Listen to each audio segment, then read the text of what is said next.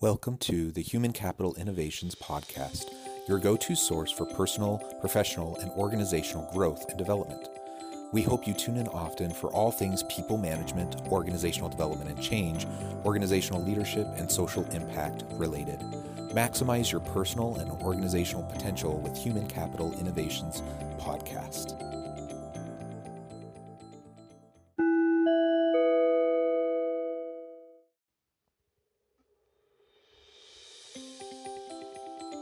Welcome to the Human Capital Innovations Podcast. In this HCI podcast episode, I talk with Shereen Thor about impactful executive coaching for successful organizational leadership.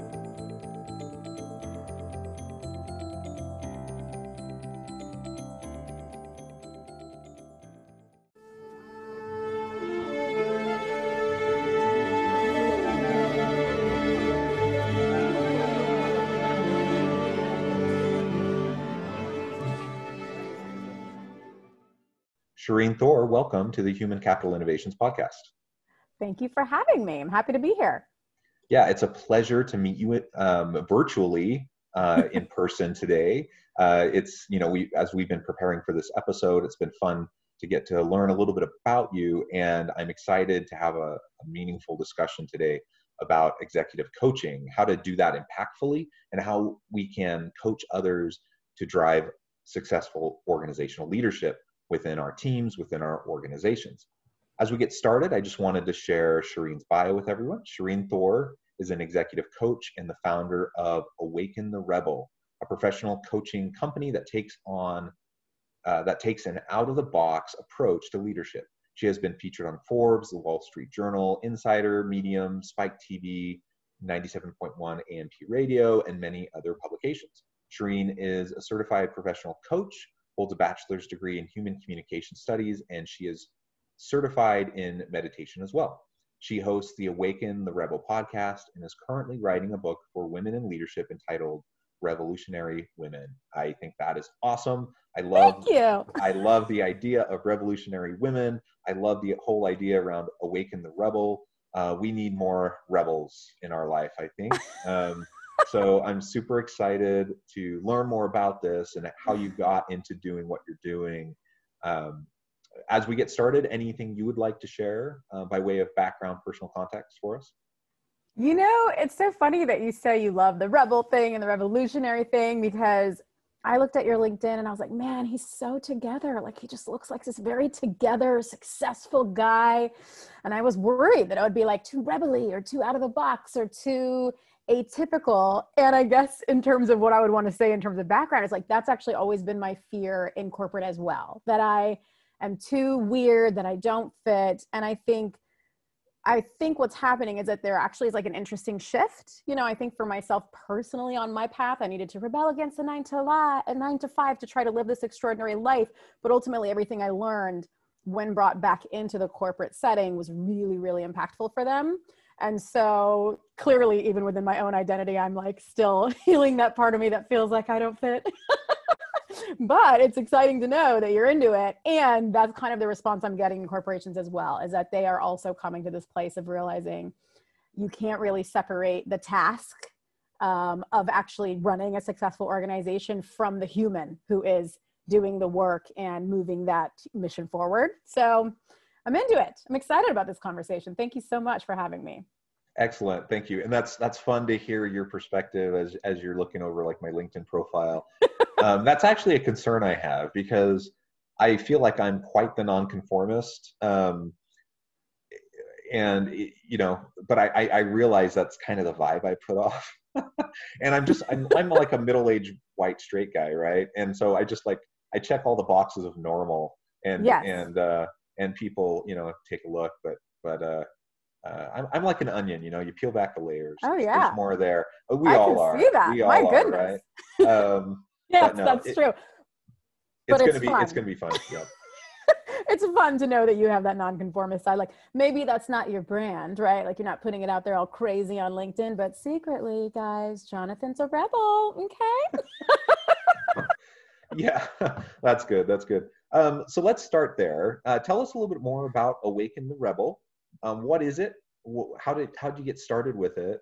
um, and and then maybe a little bit about revolutionary women and what you're Okay. trying to accomplish there. Yeah, definitely. So Awaken the Rebel is really the inception of everything. I am a first generation American, meaning my mom and dad immigrated here, and then I was born here in America. And so it was very, very clear that the expectation was you are to become a doctor, a lawyer, or an engineer, or you will be viewed as a failure. And so the first rebel move, my first awaken the rebel moment was to say, no, I don't want to do that. I know that's what you guys want from me. That does not feel like the right path for me. And so while that's what maybe worked for you to thrive in Egypt, or maybe that's what worked for you as an immigrant to survive here in a new country, I have to operate under my own code. And my code says I just have to do some weird stuff. so I quit a master's degree and I started doing stand up comedy. And I just really went down this crazy path that was completely unacceptable in my mother's eyes. it was like a full on embarrassment. Um, but what ultimately happened was I started to learn about who I was. I started to self actualize, which I think a lot of people don't do, which is, I think, why midlife crises happen. Crises, crises, there you go. um, so basically, I ended up falling in love with coaching. Honestly, coaching was what helped me sort of pull off that mask of what other people wanted me to be versus what I truly was. And I fell in love with the art. And so I've been coaching for over a decade. I've been really building Awaken the Rebel for the last uh, six years more seriously. And so the idea of Awaken the Rebel is essentially to rebel against other people's expectations and say yes to your soul's higher calling. That's like the beginning. Yeah. Well, I mean, it's so important for us to be authentic and true to who we are and build upon our strengths and our own unique talents. And that's, you know, it's just different for everyone. There's no like unique, uh, there are unique paths for everyone. There's no um, universal uh, linear path for people. Everyone Mhm. has to kind of find their own way. And that does fly in the face of a lot of the social norms that are out there in, in terms of how we define success uh, in various walks of life. And so it's it's also funny, like as you were saying at the beginning, you know, with my LinkedIn, you know, I've I've had a fair amount of career success, um, but on the one hand, you know, I, I I have success there. On the other hand, I'm kind of the black sheep of my family because you know I I've defied expectations and done different types of things, you know, than people thought were were you know normal or expected Yeah. or whatever. And so you know, we so many of us have to deal with those types of things and just Yeah. be willing to you know be a little courageous and and challenge those norms What did they expect of you that you rebelled against? Like, what do they think you should be doing? And you were like, no, I'm going to do this. good question.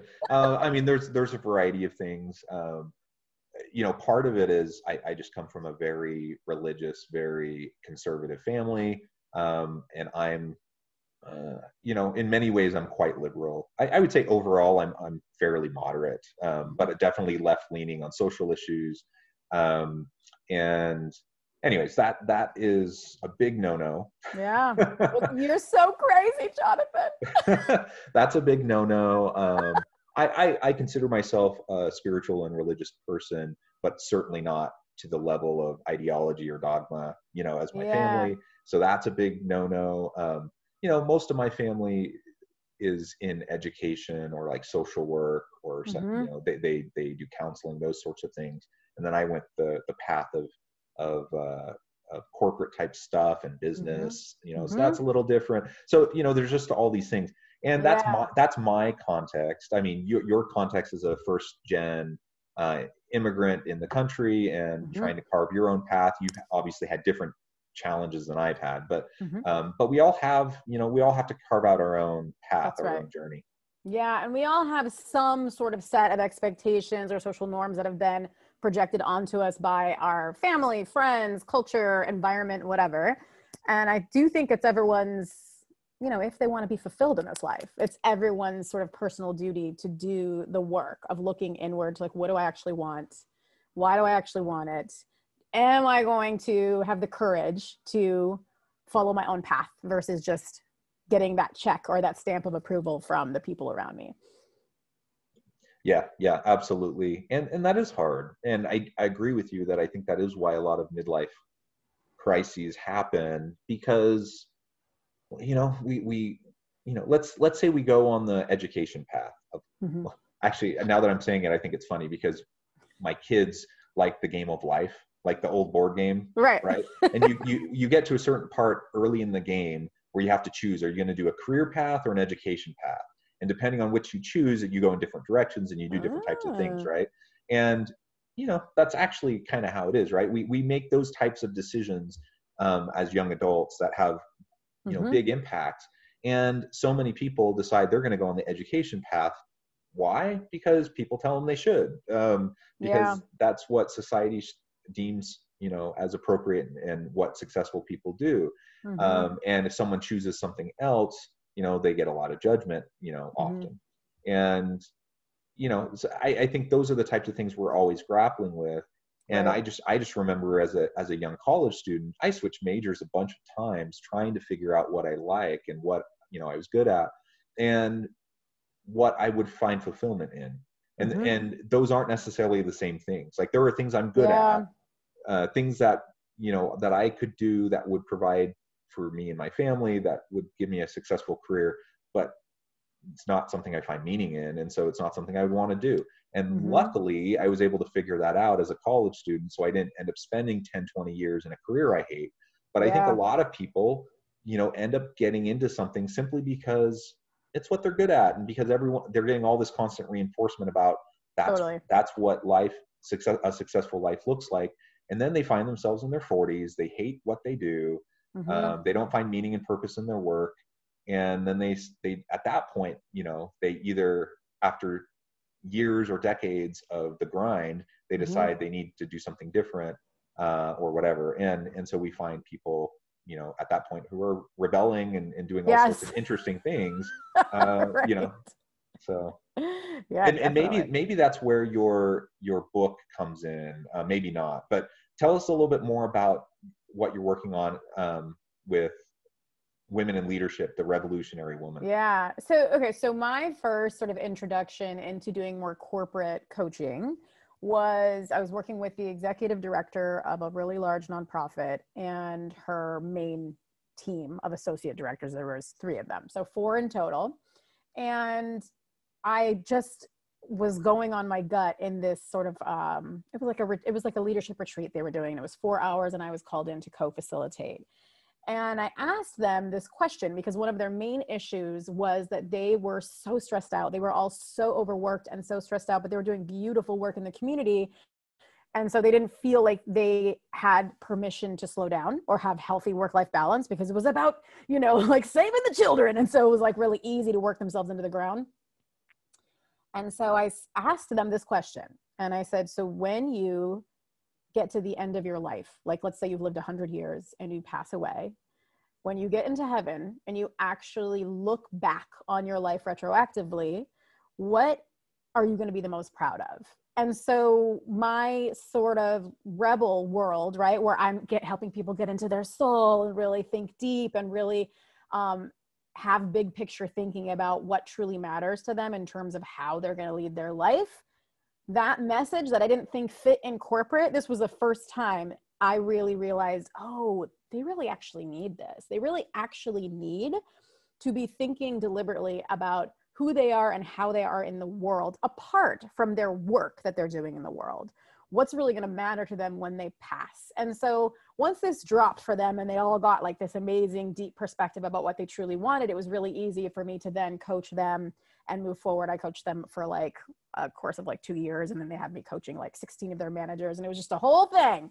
Um, but that was my introduction into the corporate world, realizing, oh, people really need this, and particularly women in leadership. Because what I find with women is that they burn the candle at both ends and they don't think it's okay to take up space or rest or relax or calm down. It's like, and I and I know men do this too, but the thing is, and this might sound totally sexist, and I'm just gonna do it because I'm the crazy rebel girl, so I give myself permission to say the wrong thing.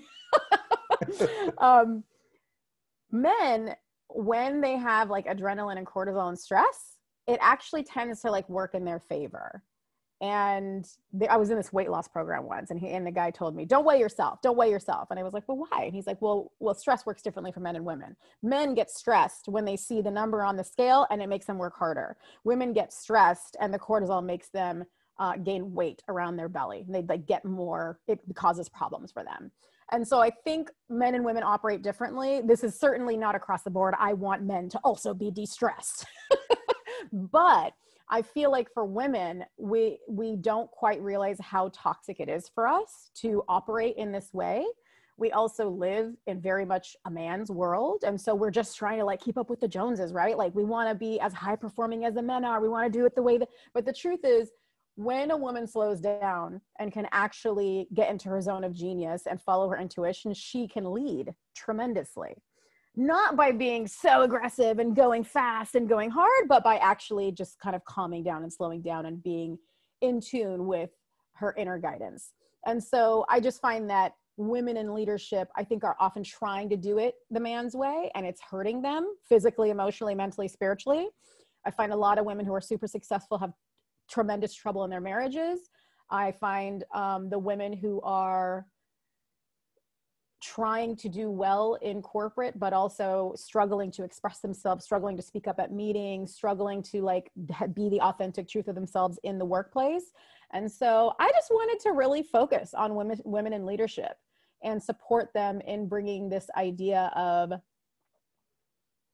i guess empowerment and self-care in the same thread to support them in leading powerfully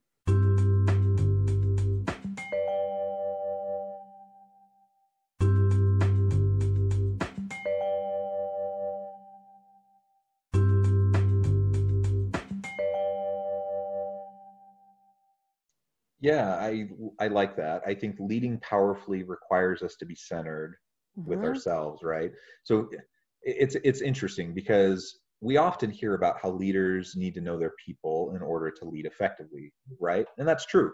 Mm-hmm. I, I can't lead if I don't know the unique motivations and the priorities of my people. Mm-hmm. Um, and I can't create the type of environment where they're going to find their motivation, their meaning, and their purpose. Mm-hmm. But I also I can't really understand or know others unless I know myself first. Because exactly. because we end up just projecting all this garbage. And if, if I don't know enough about myself and my how my own inner workings, you know, work and, and how yeah. I how I make sense of the world, if I don't understand that, then I'm never going to actually see the people that I'm working with That's in right. their true in their true form. I'm constantly going to be projecting onto them all of my own biases, all my own prejudices, all my own whatever, all my garbage. And and I'm not going to be able to see them truly for who they are and what they bring mm-hmm. to the table. Um, so I need to know myself first. That means I have to practice self care. I have to practice mindfulness. I need to take time to self reflect. Mm-hmm. Um, and it's it's a process. Like it's it's not something I can do overnight. Mm-hmm. So I mm-hmm. need to get into the habit of of doing those types of things that will allow me to to better understand who I am, what drives me, um, why I'm driven by those things, why I prioritize things the way I do, mm-hmm. and over time it, it, becomes iterative. Over time, I'll, that will allow me then to better understand the people I, I work with and serve and lead, um, which will then allow me to better understand myself. And it's it's cyclical, mm-hmm. um, but so often leaders you know they, they get promoted because they're successful they find themselves in a positions of power and authority yeah. and they think they think that means they have it all figured out mm-hmm. and so and then they start to project their garbage onto everybody and then they right. wonder then they wonder why isn't this working um, right. and it's because no you don't have it all figured out you might have yeah. been a really good you might have been a really good salesperson but that doesn't mean you're going to be a good sales manager um, That's right. you know and and so we're constantly dealing with mm-hmm. with that kind of stuff I think that's so true. Uh, you know, like you said, someone might be promoted because they were an amazing attorney, right? Like they did they did a great job at being an attorney and now they are like, you know, like the chief compliance officer and it's more about them overseeing. And it's just a totally different skill set. And I think you're right. I think some people go, "Oh, I've been promoted. I have it figured out. Let me just now go just be who I am and do what I do." And the teams just start to fall apart because I feel like the most impactful thing a leader can do is exactly what you said that self actualization. And it's almost like instead of outputting information to your team, you're actually, you want to take the time to reflect and empty yourself out so that you are open and available for what the team needs because they're going to do their job well. And it's your job to empower, to delegate, to support them. And I think ultimately what leaders need to be the most effective in doing these things is really up leveling and upgrading their mindset so that they aren't projecting the garbage like you said. It's just so important. So it's literally like you as a leader it's actually your job to develop personally more than it is for you to do a job. Like you're now you're not an attorney anymore. It's not your job to do that job. It's actually now your job to develop personally so that you can lead effectively. And i feel like oftentimes that piece is missing. Like you said they think oh i've been promoted. I've got it figured out. I'm going to now go do my thing. And it just doesn't work. And so i think that's why you see people hiring coaches at that higher level for that reason you know yeah yeah so many people find themselves in in leadership positions within organizations with really not much management or leadership training uh, they just risen up the hierarchy for you know whatever reason they probably have you know significant skills that they bring to the mm-hmm. table for sure but it is a different skill set yeah. and you know as, as i as i think about um, something you just said you know in terms of emptying yourself out in terms of making yourself accessible and available to your people. Um, it's so vital uh, to be able to do that. And that's frankly not what a lot of leaders are trained to do or what they've mm-hmm. experienced in the past, what they've seen yeah. modeled for them. Mm-hmm. Um, you, you have to recognize that once you move into the leadership role, yes, you have some level of expertise. That's important.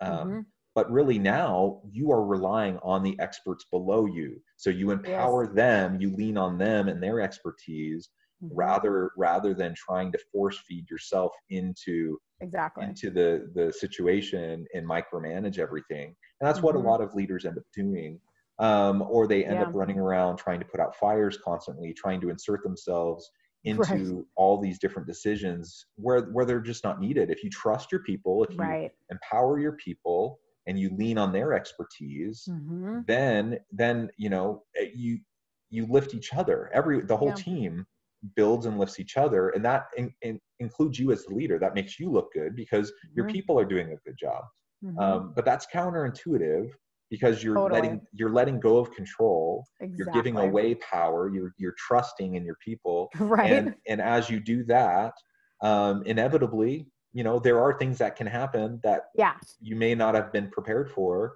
yeah. but you know what? That happens anyways. That has happened anyways. it it you can't control you it's it's a myth. It's it's not true. You mm-hmm. cannot mm-hmm. control everything. And just because you have your finger in everyone's business mm-hmm. doesn't mean you're actually going to control it and be able to stay on top of everything. And in fact the opposite's true. You will run yourself into the ground you will wear yourself out. And so you have to be mindful of your own self care if you want to be there to empower your people. It's simply impossible to have a thriving um, team or a thriving organization of empowered individuals all tapping into their own intrinsic motivators, um, finding their passions, their meaning, and work. It's impossible for that to happen if I can't trust my people, mm-hmm. if I'm constantly micromanaging, and if I'm just running around trying to put out fires all the time, most yeah. of which are probably fires of my own making because yeah. because of the dynamic that I've created and the unhealthy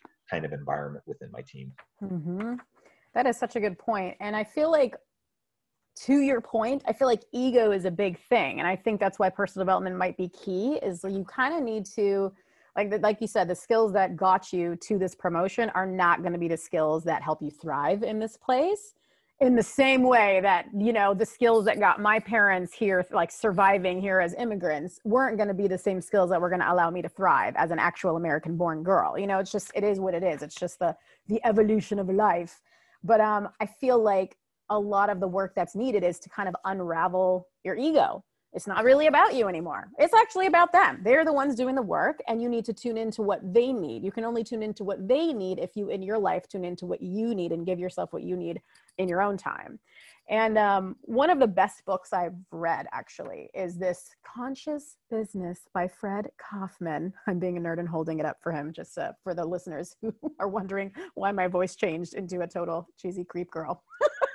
um, and it's just so good. And I want to actually read, if it's okay with you, to be a weirdo right now and read. Uh, there are 12 questions, and basically, researchers found that exceptional managers created a workplace where the employees emphatically answered yes when asked these 12 questions. And just to give context to that, one of the things that research has said is the thing that will make people stay at their job and do a good job long term is the manager. So that's why they're kind of focusing on like how is the manager making these employees feel. So so for those of you who are listening, think about these questions, especially if you manage, okay?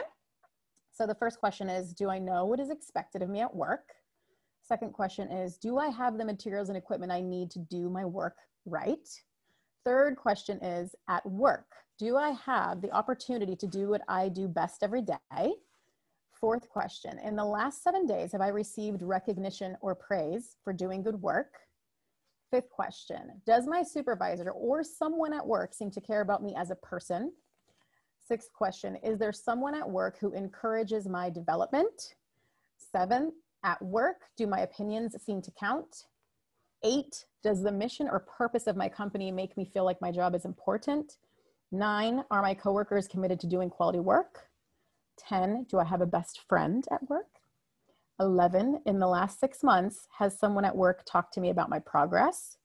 And 12, this last year, have I had opportunities at work to learn and grow?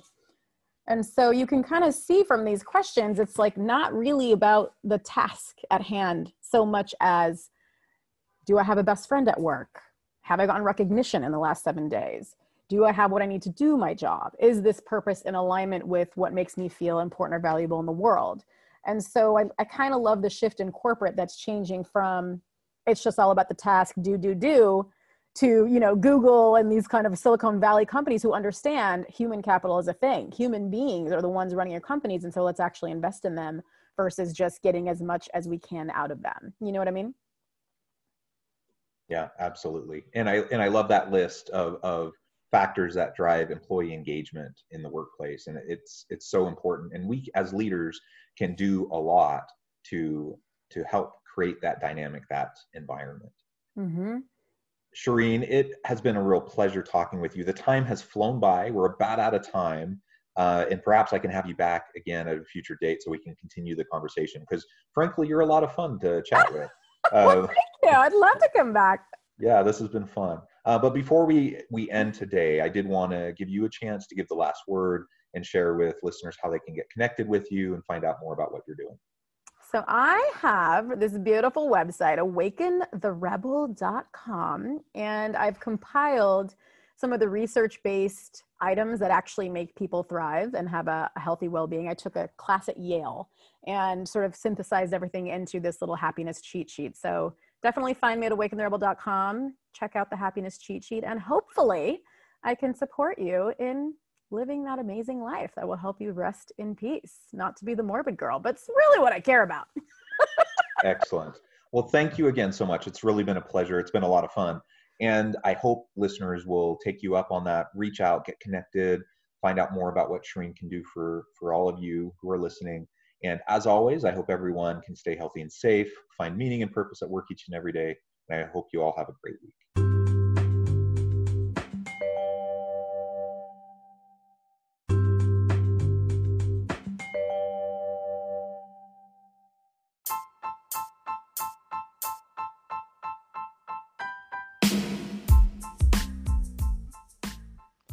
We are excited about the launch of HCI's new magazine, Human Capital Leadership. Human Capital Leadership is a free, interactive e magazine designed to help individuals, leaders, and organizations find innovative approaches to maximize their human capital potential. We will be publishing issues quarterly in August, November, February, and May. Check out the first issue and let us know what you think.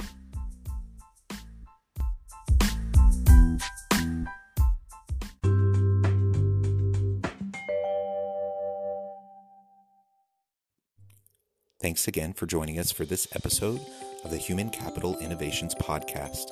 I hope you stay healthy and safe and that you have a great week.